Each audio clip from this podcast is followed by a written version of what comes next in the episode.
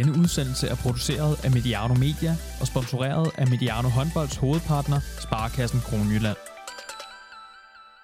Velkommen til Mediano Håndbold, og velkommen til vores serie om børne- og ungdomshåndbold, vores udgave af BRU-afdelingen.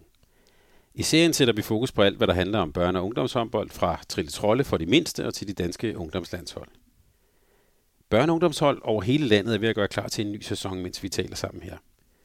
Og det er efter corona. Det må være det perfekte afsæt til, at vi i dag skal tale med en af de vigtigste stemmer i den offentlige samtale om rammerne for børn og unges idrætsliv. Søren Østergaard, velkommen til Mediano Håndbold. Tak fordi jeg får lov til at være med. Og tak fordi vi må komme og besøge dig. Du er centerchef på Center for Ungdomsstudier, hvor vi sidder nu. Du har et godt afsæt i forenings- og fodboldverdenen faktisk, og så har du i en årrække forsket i ungdomskultur, værdier og foreningsliv. Så jeg vil våge at påstå, at når vi taler om børn og unge, så ved du, hvad du taler om, og der er ovenikøbet også evidens bagved. Det er i hvert fald min ambition med samtalen her. Så nu nævnte jeg corona, så lad os prøve at starte der. Øh, jeg har hørt dig omtale corona som en enestående mulighed for foreningslivet. Hvorfor, hvorfor, hvorfor tænkte du det, da vi midt i coronatiden? Ja, men, altså, I det hele taget så vil jeg sige, at corona det er jo en chance, vi ikke får igen i forhold til, at øh, børn og unge og voksne har fælles referenceramme. Det betyder faktisk meget for samtalen i foreningslivet, at man øh, sådan har et fælles øh, afsæt. Men jeg tænker også, at det, det handler om, at børn og unge jo virkelig er blevet opmærksomme på, på noget af det, som de, som bare som de har taget for, for givet. Pludselig, når det forsvinder, så er der, bliver der bare en anden værdsættelse af det. Øh, og det tror jeg, vi skal være gode til at udnytte som, forenings, øh, som foreningsliv. Og jeg tror, det er rigtig vigtigt, at vi sådan dels taler ind i det, men også bliver rigtig gode til at sige, hvad er det så, man får ud af at være en del af foreningslivet. Øh, fordi pludselig så er der jo nogen, der har fundet ud af, at deres børn måske er blevet lidt mere introverte, og Øh, der er jo, altså foreningsliv er jo en træningsarena i forhold, det er garderobefællesskab, som man siger. Øh, man kommer ind, vi kommer ind, vi har en fælles passion, men vi kommer mange forskellige baggrunde. Det er jo en fantastisk træningsarena i forhold til at øve relationelle færdigheder, og det her med at kunne mase sig ind i fællesskaber, det her med at kunne række hånden op. Øh, der er så meget i det. Øh, og den arena, den, er, den har været fraværende. Øh, der har været forældre, der har set, hvad det betyder for deres børn. Øhm, og derfor tror jeg, det er rigtig vigtigt, at vi får, vi får solgt det igen. Øh, men ikke bare dermed, at vi skal tilbage til aktiviteten. Øh, noget af det, som er rigtig, rigtig vigtigt for mig, det er jo hele det der med at få i talsat, hvad foreningsliv kan. Øh, den transferværdi. Øh, jeg er selv i øh, en forenings øh, øh, sammenhæng, hvor at den, jeg tror, den primære grund til, at der kommer rigtig mange piger der, hvor jeg er lige, det er jo en fodboldsammenhæng, det er jo, jeg har jo, jeg har jo sagt til de her forældre, hør, det eneste, det handler om for mig, det er at lære jeres piger at række hånden op. Og det er jo fordi, at rigtig mange af dem, de... Øh, og jeg taler jo ind i en sammenhæng, hvor jeg ved, at forældrene de kommer hjem fra forældremøder, øh, hvor de har fået at vide, at det går rigtig godt med Vega og Ebba og alle de andre fuldstændig langt ude i navne, som de har. Øh, men du skal bare sige noget mere i timen. Øh, og det er det, jeg tilbyder. Det er faktisk det, jeg tilbyder nede i fodboldklubben. Fordi alle mine træninger, de slutter af med, og jeg kan også faktisk øh, bryde af i træningen, hvor jeg beder pigerne øh, reflektere over, hvad der er på spil. Og når de har gjort det nogle gange, selv nye piger, der har været der en eller to gange, to gange, så begynder de også selv at række hånden op. Og det der med at få skabt den kultur, og så sige til dem, hey piger, nu står vi jo her, der er rigtig mange af jer, som ikke kender hinanden særlig godt. Alligevel så tør I godt sige noget. Er der andre sammenhæng, hvor I har brug for at bruge den færdighed? Og for mig handler det jo ikke bare om, at de lærer at øh, sige noget i timen. Lige nu så har vi en børne- og ungdomsgeneration, som jo langt hen ad vejen jo kun rækker hånden op, når de har svaret. Og det synes jeg er en kæmpe udfordring. Øh, fordi man, noget af det, som jeg har brug for i mit liv, det er også at række hånden op, når jeg ikke har svaret, og når jeg har brug for hjælp. Øh, og hvis man, når man går ind i et fællesskab, går ind i en relation, med, altså, har den fornemmelse af, at jeg skal helst styr på tingene, inden jeg går ind i det, så må man bare sige, så er der jo rigtig mange dimensioner for foreningslivet, man aldrig sådan øh, får lov til at være en del af. Der er rigtig mange venner, man aldrig får. Der er rigtig mange kærester, man aldrig får kysset med. Tænk, hvis man på forhånd skulle vide, hvordan tingene udviklede sig, så var der en masse ting, der aldrig havde udviklet sig.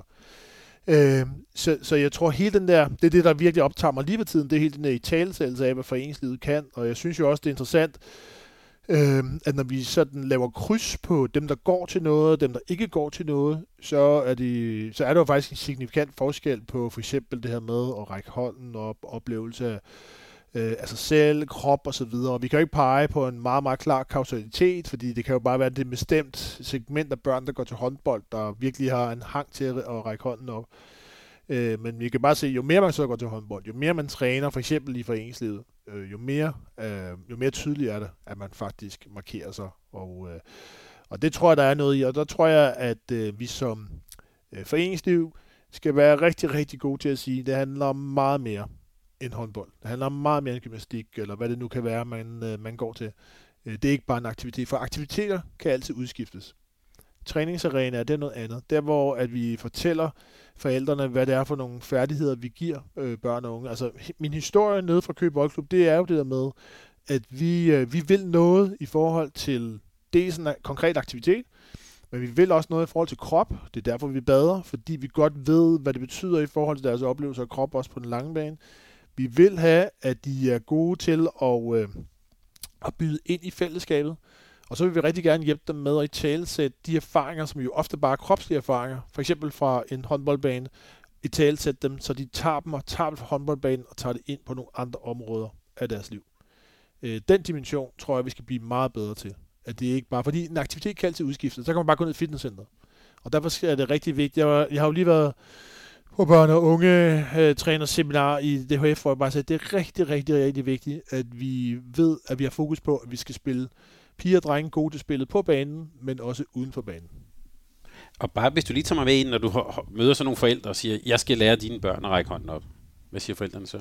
Så øh, er der forældre, der siger, det der projekt, når min datter er, altså for det første, så, så er de jo, jeg har, jeg har forældre, der reelt kommer med tår i øjnene og siger, at jeg har faktisk en datter, der begynder at række hånden op.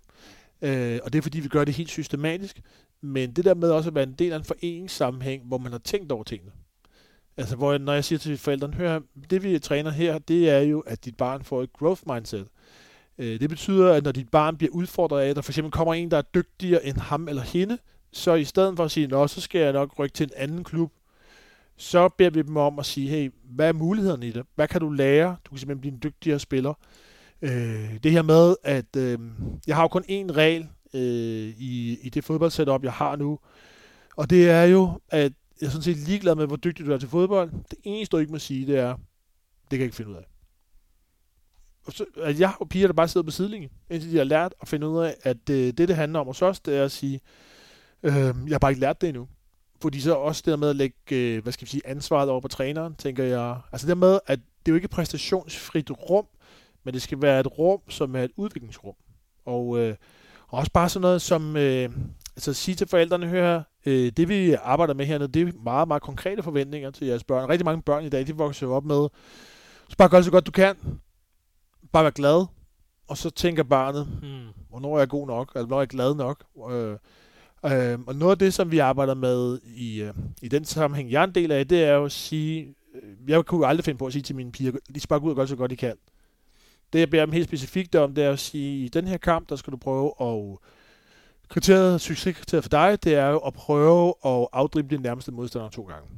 Og det er fordi, jeg træner attitude. Jeg vil gerne have et udviklingsmiljø, hvor vi har fokus på nogle ting, som, som pigerne faktisk har indflydelse på. Hvor det handler rigtig meget omkring, hvad der sker oven i hovedet på dem, og om de tør, tør træffe deres valg. Og så er der nogle gange, hvor det ikke lykkes, hvor vi bare tager snakken om og siger, hey, hvad, hvad var det på spil? Altså, hvorfor var det, at du ikke fik det gjort i dag? Og så tager vi det med til, øh, til den næste kamp, eller til den næste, til den næste træning. Så det der med hele tiden at arbejde med at være øh, i forhold til forældrene sige, det er det her, vi gør med jeres børn. Vi har jo sådan en udviklingsplan, hvor vi siger, øh, u 8, det, det er ligesom inden for håndbold, så er der noget taktisk, mental, noget, noget taktisk, noget fysisk og teknisk, men så har vi også den mentale overbygning, og så har vi noget omkring adfærd. Altså, hvad er det for en adfærd, vi rigtig gerne vil træne, når de for eksempel er 8 år gamle i forhold til at tage ansvar? Vi vil rigtig gerne øh, have en model med, og når der kommer nye, så er det helt systematisk, at man, så får man en boldbody. Og det handler jo om dels at få integreret øh, nogle, nogle øh, piger eller nogle spillere godt i et fællesskab, men det handler jo også om at lære nogen at åbne fællesskaber op. Og det der med, at jeg tager nogle af de bedste piger, øh, eller dem, der er mest erfarne, øh, ikke bedste på banen, men nogle, der er mest erfarne, dem, der hviler sig selv, de er meget bedre til at åbne fællesskabet op for den nye.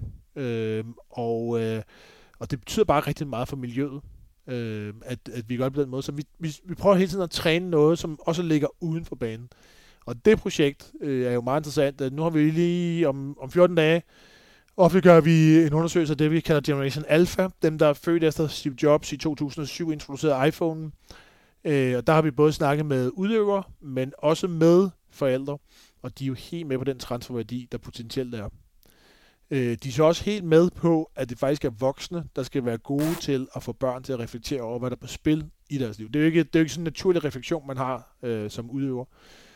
Øh, og, og, og at det er en voksenopgave, og det er dels en forældreopgave, men at det i høj grad også er en træneropgave, eller en, hvad skal man sige, en foreningslederopgave, at være god til at sige, at håndbold handler om meget mere end, uh, end kringlen, eller indspil til stregen.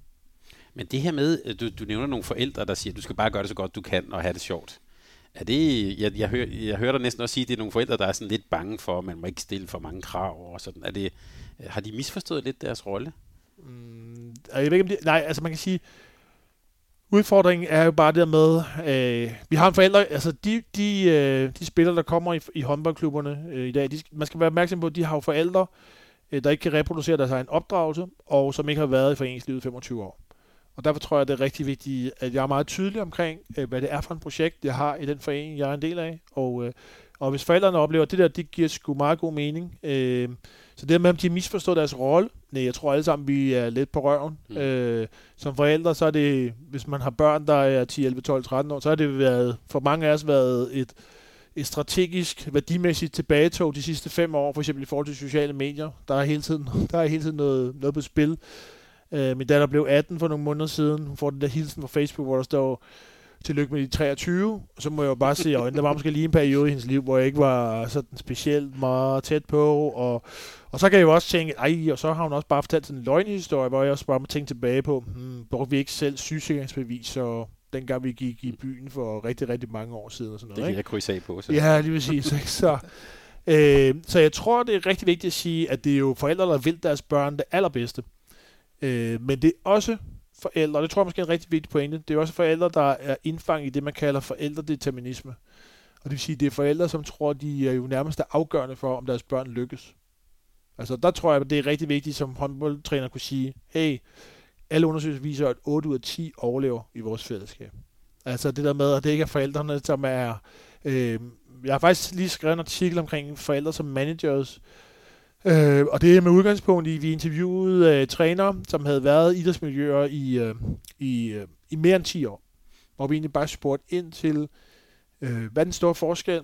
Og så sådan en fodboldtræner sagde, øh, de piger, som kom til mig for 10 år siden, der sagde jeg bare til dem, vi træner fire gange om ugen, og så er der noget omkring søvn, og noget omkring kost og så videre. Og i dag så siger han, stort set alle pigerne har deres egen træner ved siden af, individuel træning, og øh, hvis far eller mor synes, der er et bedre tilbud et andet sted, så kører vi bare bilen et andet sted hen. Og det handler jo rigtig, og jeg tror, det er rigtig vigtigt at forstå det i kontekst. Man skal være opmærksom på, at for rigtig mange, for rigtig mange forældre, så er for eksempel håndboldbanen den sidste fælles kendte arena med ens børn. Mm. Man ved ingenting om CSGO, man ved ikke specielt meget om Minecraft, øh, man ved ikke specielt meget om TikTok, men håndbold, det kan man stadig godt huske. Den der fælles oplevelse af at være nede i hallen, og så køre hjem fra en kamp, øh, og få snakket med sit barn der. Øh, det er den sidste fælleskendte arena. Det betyder også, at der er flere forældre, som jo egentlig øh, synes, at det giver super god mening at investere i det projekt, og måske nogle gange være lidt overengageret øh, i projektet, og tænke, det er afgørende, at jeg er med, hvis mit barn skal lykkes. Det er der faktisk ikke så meget tyder på. Og i øvrigt så tror jeg også, det er rigtig vigtigt at sige, at når vi så spørger børn og unge omkring, hvor vigtig forældres opbakning er, så må man bare sige, at der er rigtig mange forældre, de overbetoner deres betydning i forhold til, hvad børnene faktisk siger.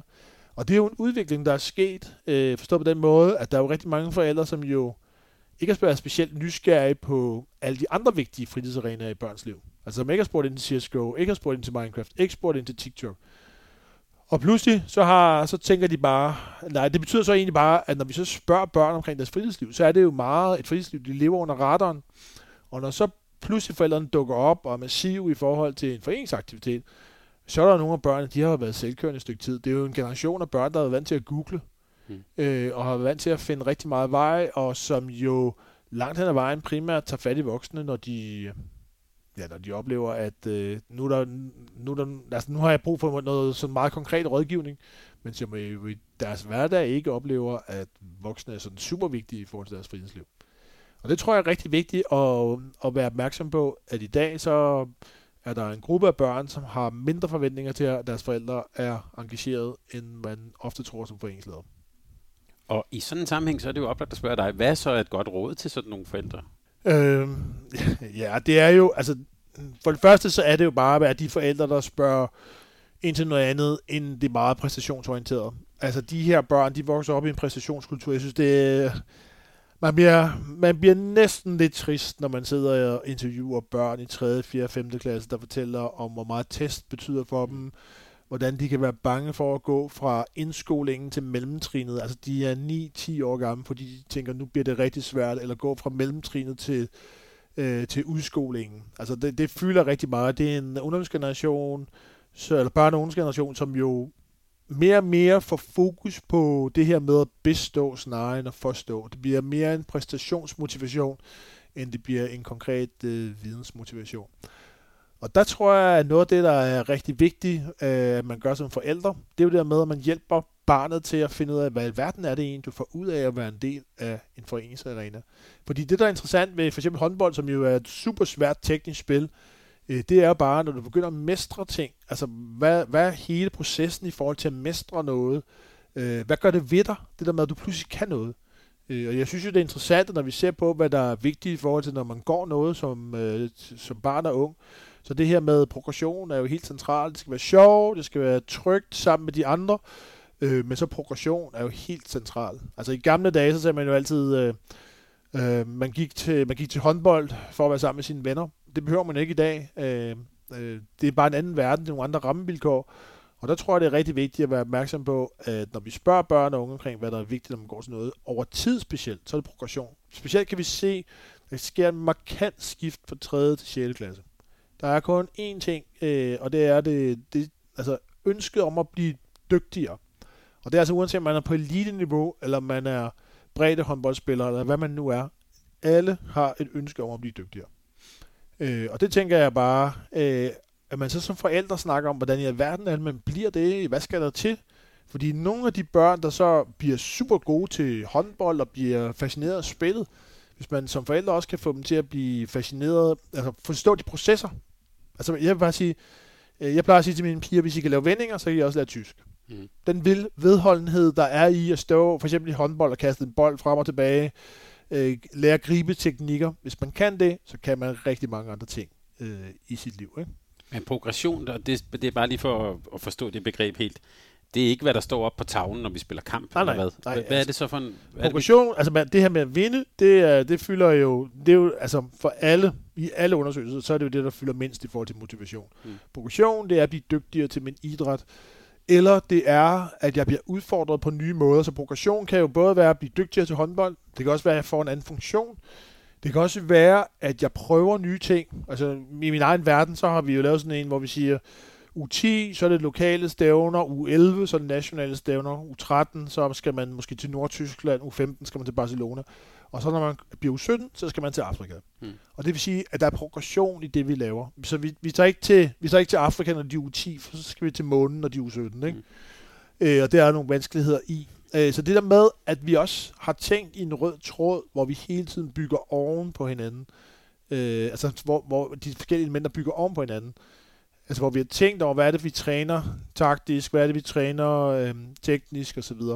Det tror jeg er rigtig vigtigt. At man går hjem fra træning, man kommer glad til træning, går gladere hjem, man kommer til træning, og når man går derfra, så har man lært noget, som man ikke kunne, da man, øh, da man stemplede ind.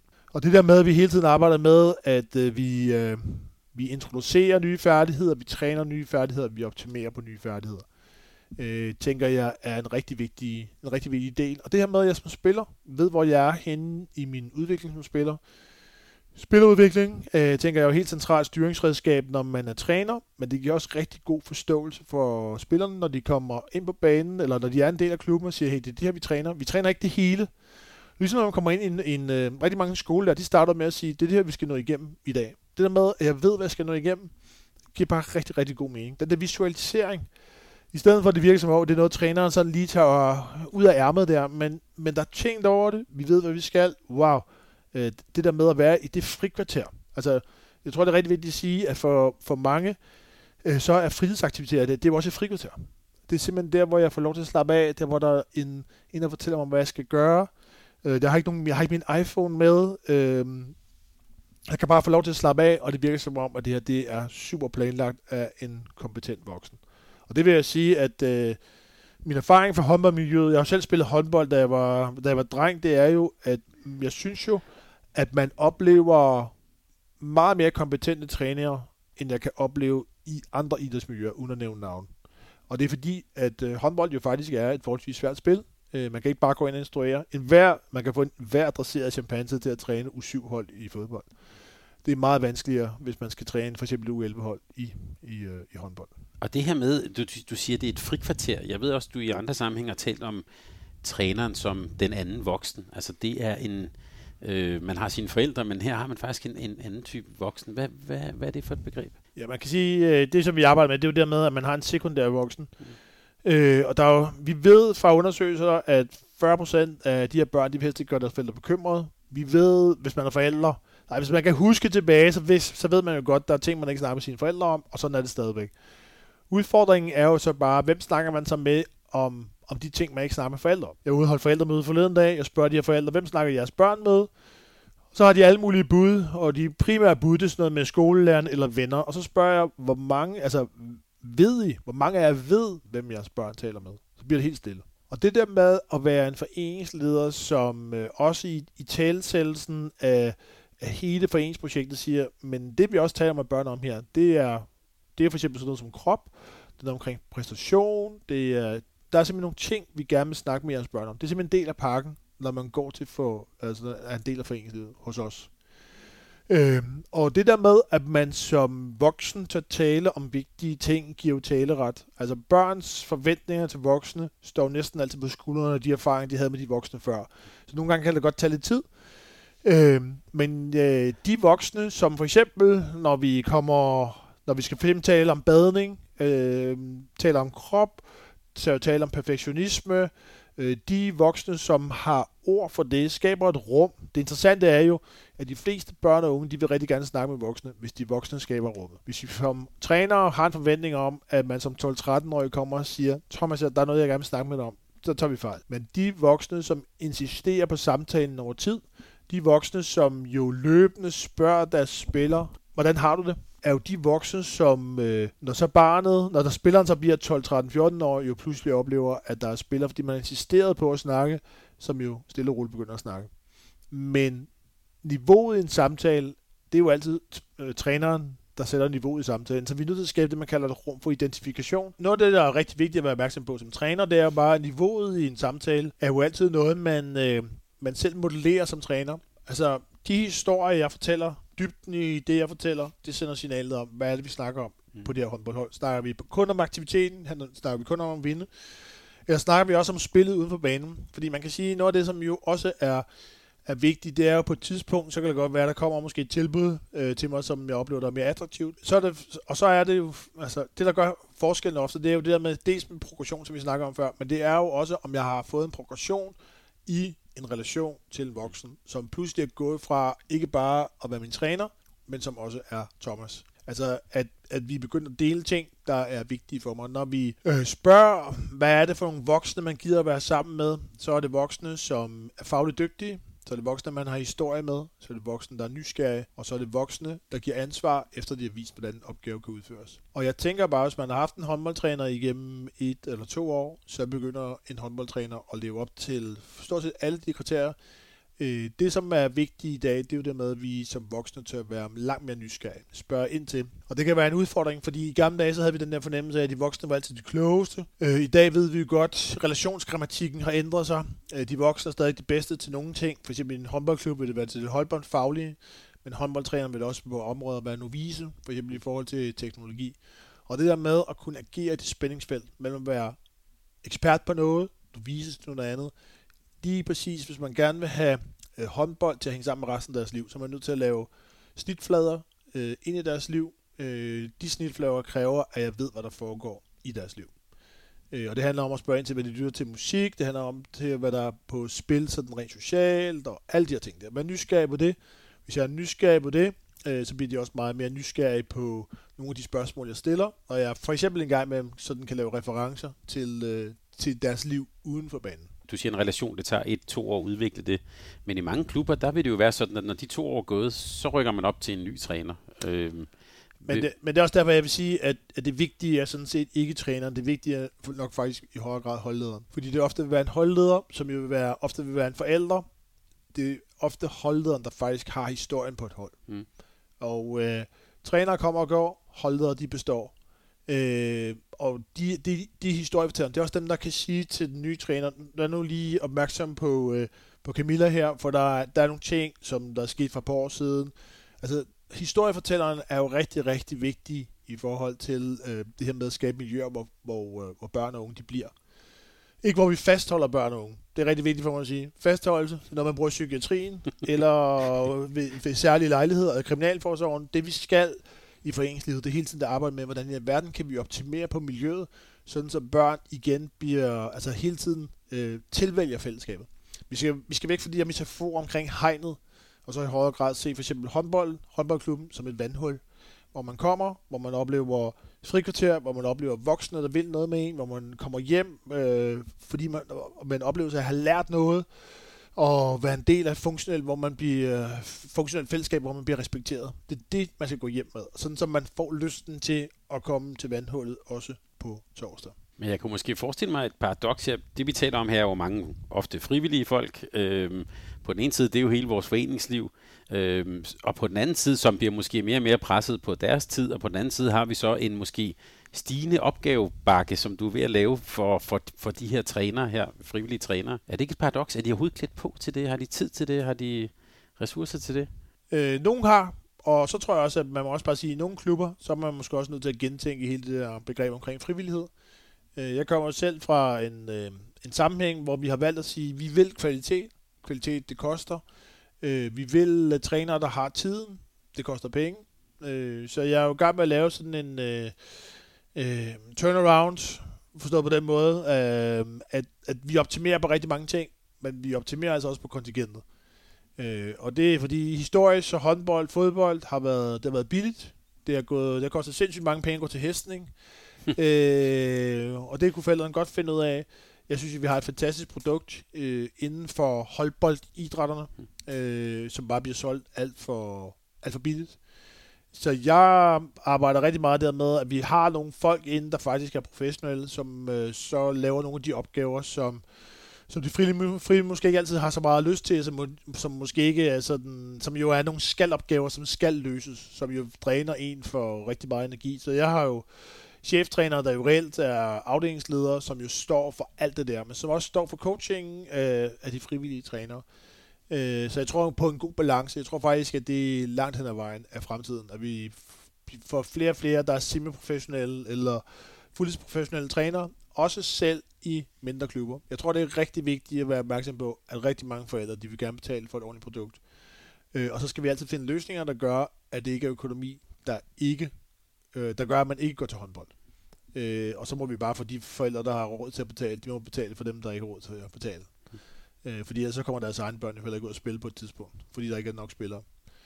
Øh, og, min, og min oplevelse er jo, at hvis man kan forklare, hvad det er for et produkt, man giver, så er der rigtig mange forældre, som egentlig sådan er helt okay med, at det faktisk også koster noget at være en del af foreningslivet og have veluddannede voksne i øvrigt. Ja. Øh, Søren, jeg nævnte i indledning, at I jo her på, på centret har lavet en masse undersøgelser, så nu stiller jeg dig sådan et lidt op i helikopteren et stort spørgsmål.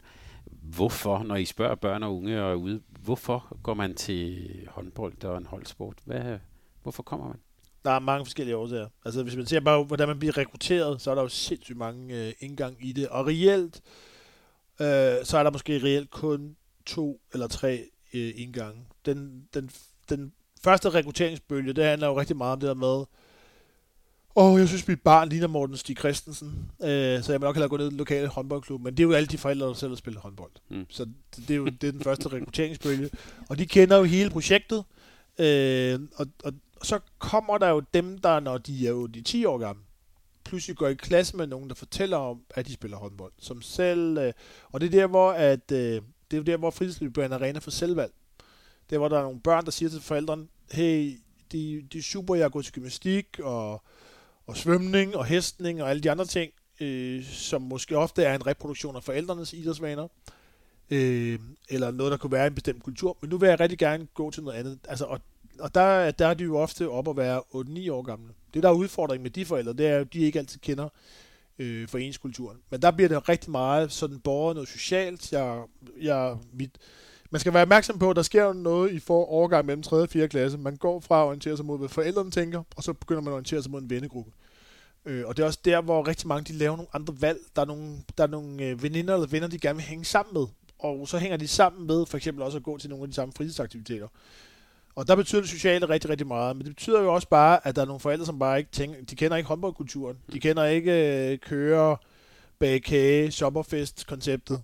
Øh, og der tror jeg bare, at vi skal være rigtig gode til at, at klæbe dem på til den opgave. Så i øvrigt også fortælle om, hvad deres børn får ud af at gå. Øh, være en fordel af en, en, hold, en hvad hedder det, holdboldsport. Øh, og så kommer den sidste. Den sidste, som jo, jeg jo synes, at, at vi både i fodbold og håndbold er dårlige til, det er jo dem, når de er 11-12 år gamle, som faktisk, måske i forbindelse med noget i skolen, får en fascination af at spille med en bold, og så kommer ned i klubben, når de er 11-12 år gamle. Og så er det bare sådan, rigtig mange steder, så er man jo bare alt for gammel. Mm. Øh, og der tror jeg bare, at, øh, at vi skal være meget bedre til det. Jeg har selv udviklet et, et, et koncept, der hedder fodboldtræning med sort bælte. Øh, og det er egentlig meget inspireret af, af, af den der oplevelse af, øh, selv som 11-årig kom ned i en karate dojo, og så opleve, at min træner, han hed Jørgen Albrechtsen, og han havde sort bælte. Han var herredygtig. Og efter nogle måneder, så gik man til graduering.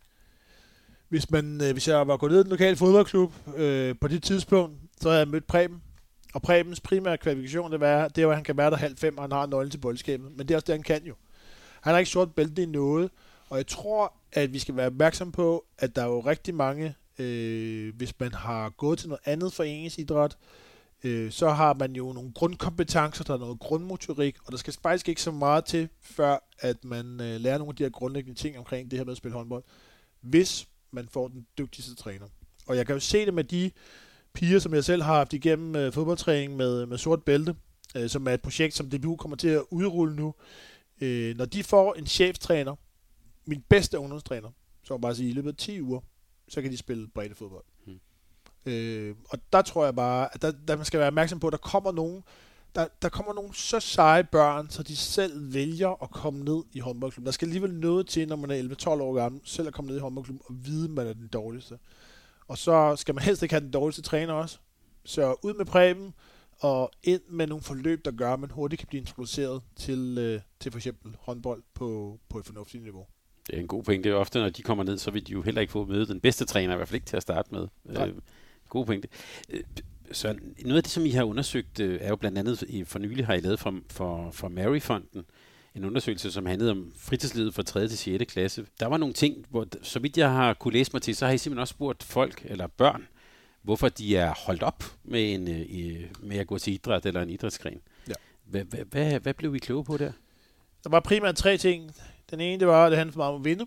Meget fokus på at vinde. Øh, så handlede det om det her med at føle sig udenfor. Og så handlede det om, at man ikke udviklede sig nok. Mm. Og jeg... Altså det er rigtig vigtigt for mig at sige, at DNA'et i enhver fritidsaktivitet, sådan som jeg ser det med udgangspunkt i, øh, i den, de undersøgelser, jeg har lavet, det er, det skal være sjovt. Og det er hele tiden trykket over et år. Altså det der med, at hey, jeg, jeg har det godt sammen med de andre, de voksne respekterer mig, jeg lærer noget osv. Det skal være sjovt. Så skal jeg være en del af et trygt miljø, hvor jeg ikke bliver disset.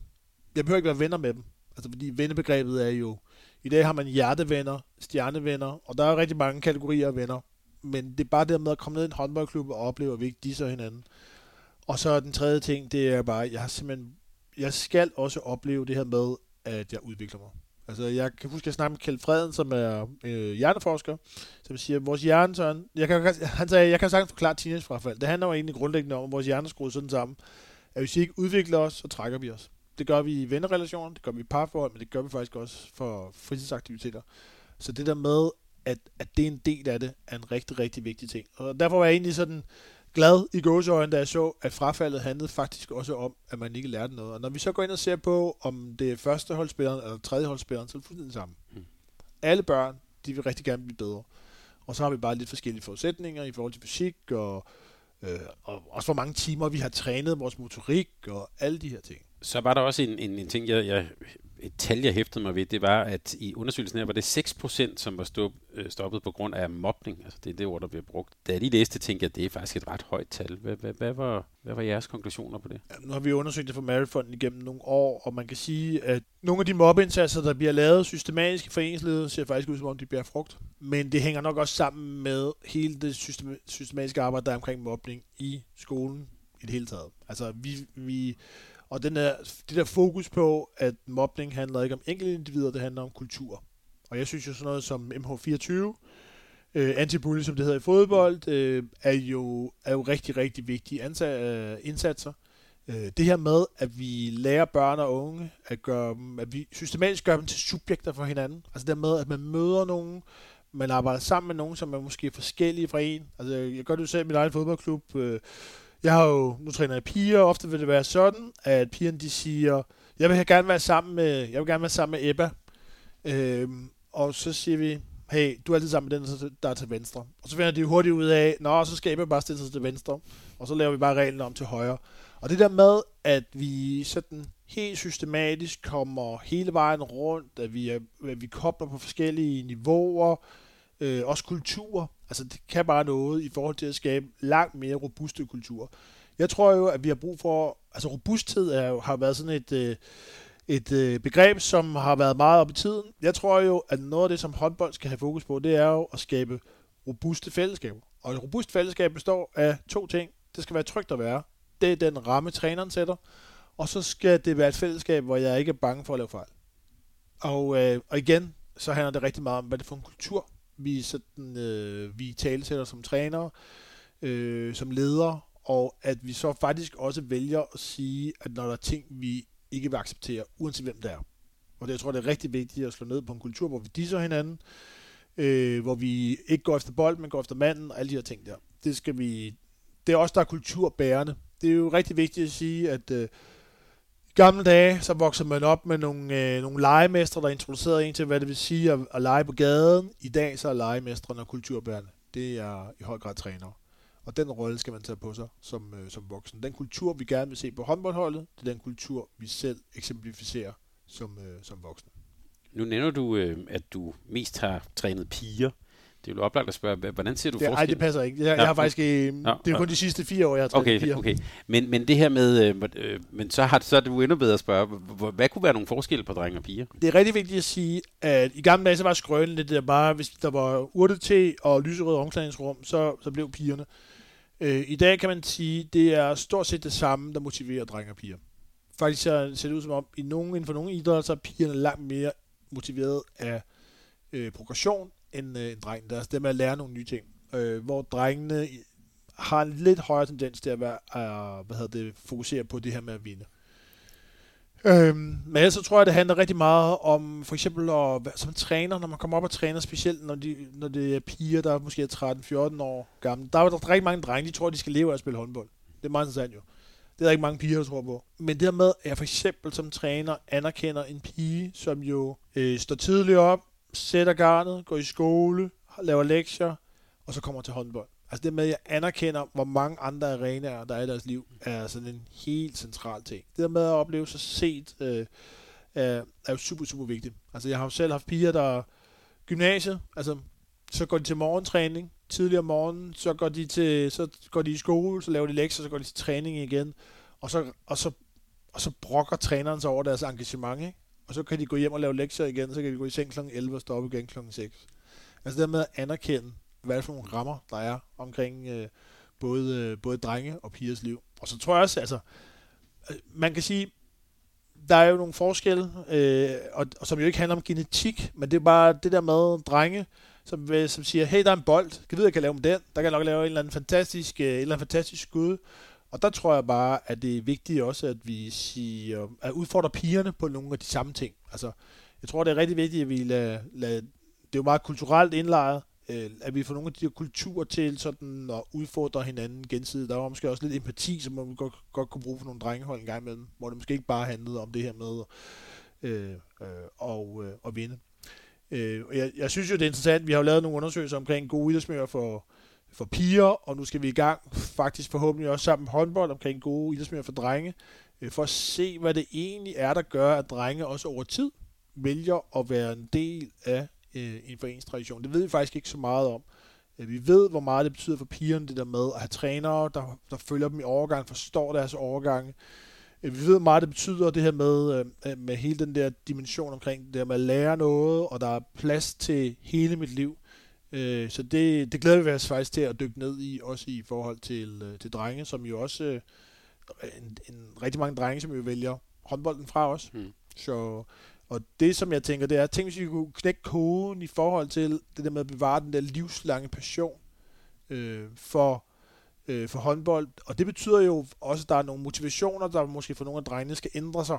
For der, hvor det måske har været meget, altså på et tidspunkt bliver meget præcisionsorienteret, Øh, nu ved jeg, jeg kan ikke helt præcis huske, men jeg synes jo, jeg vil sige, set udefra, synes jeg, at håndbold måske nogle gange virker lidt for resultat øh, fixeret øh, meget tidligt. Og det synes jeg er helt skævt. Øh, det er måske også med til at lægge nogle ting øh, ind som en del af en dagsorden for nogle drenge, som man måske godt kan arbejde med, hvis man så over tid, hvis man gerne vil bevare den der livslange passion, så tror jeg simpelthen, man er nødt til at arbejde med deres motivation, og den ikke er koblet så meget på, at vinde, og hvad for noget man kvalificerer sig til, altså, men at det i højere grad er leg med bolden, at det er det, der bliver det, der bliver det bærende, ikke? Men nu nævnte du ordet motivation. Man taler jo nogle gange om, det er et begreb, man kan sige, ydre og indre, indre motivation. Jeg har også nogle gange hørt i sådan en talentsammenhæng, nogen være sådan lidt efter det der med, ligesom hvis der er en, der ikke performer nok, så det, nemmeste, man kan sige, det er, han eller hun vil det ikke nok. Og, og jeg tror jeg bare, det er, det er super vigtigt altså at forstå en, øh, en udøver i kontekst. Øh, der er jo, altså, det er derfor, jeg egentlig fortæller det eksempel omkring øh, nogle af de her gymnasiepiger, som jo bare arbejder 24-7, og så tænker træneren, de er ikke på, de vil det ikke nok, hvor man bare tænker, hvis man lige så den sammenhæng, de var en del af, så må man bare sige, så ville de nok rigtig meget. Måske ville de det endda meget mere end dem, der måske havde mere tid til at dyrke, øh, dyrke deres idræt. Og de får så også samtidig at vide, du, du gør det ikke nok, du viser det ikke nok, du... Øh, Lige præcis. Ja. Så, og hvor de, jo, hvor de jo reelt, for eksempel hvis man dyrker håndbold på, på højt niveau, øh, gymnasiet, så giver man, der er jo ingen prestige i at være dygtig til håndbold i gymnasiet. Det skal man bare være opmærksom på. Idræt, det er jo noget af det, der har allermindst prestige, giver allermindst prestige. Det, der giver prestige, det er at være socialt engageret. Øh, og i dag så lever man sit gymnasieliv i klasserummet og til festen. Og rigtig mange, for eksempel både piger og drenge, de giver jo afkald på festen for at kunne spille håndbold om lørdagen. Så bare det der, man, at man anerkender øh, det offer, det er. Altså, det er, jo, det er jo valg, de tager, men de offrer altså også nogle ting for at få lov til at være en del af de fællesskaber, som man tilbyder i, øh, i håndbold.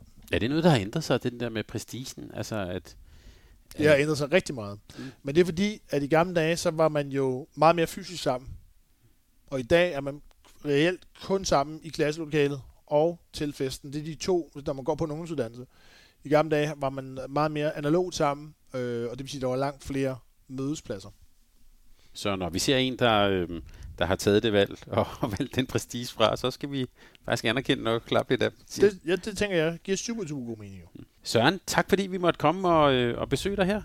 Tak fordi jeg får lov til at være med. Det, det, kan, være, det kan være, at vi følger lidt op på det her. Der var, der var meget guf, og du havde præcis den, øh, øh, det engagement, som man altid kan mærke ved dig. Tak fordi du ville være med på Mediano Håndbold. Tak fordi du lyttede til en podcast af Mediano Håndbold. Hvis du kunne lide udsendelsen, så husk at abonnere på Mediano Håndbold, der hvor du hører podcasts. Så får du den seneste udsendelse serveret direkte til dig. Du må gerne fortælle dine venner om os, og husk at følge os på Facebook, Twitter og Instagram. Mediano Håndbold kan lade sig gøre, takket være Sparkassen Kronjylland. Vi har gået hånd i hånd siden foråret 2018.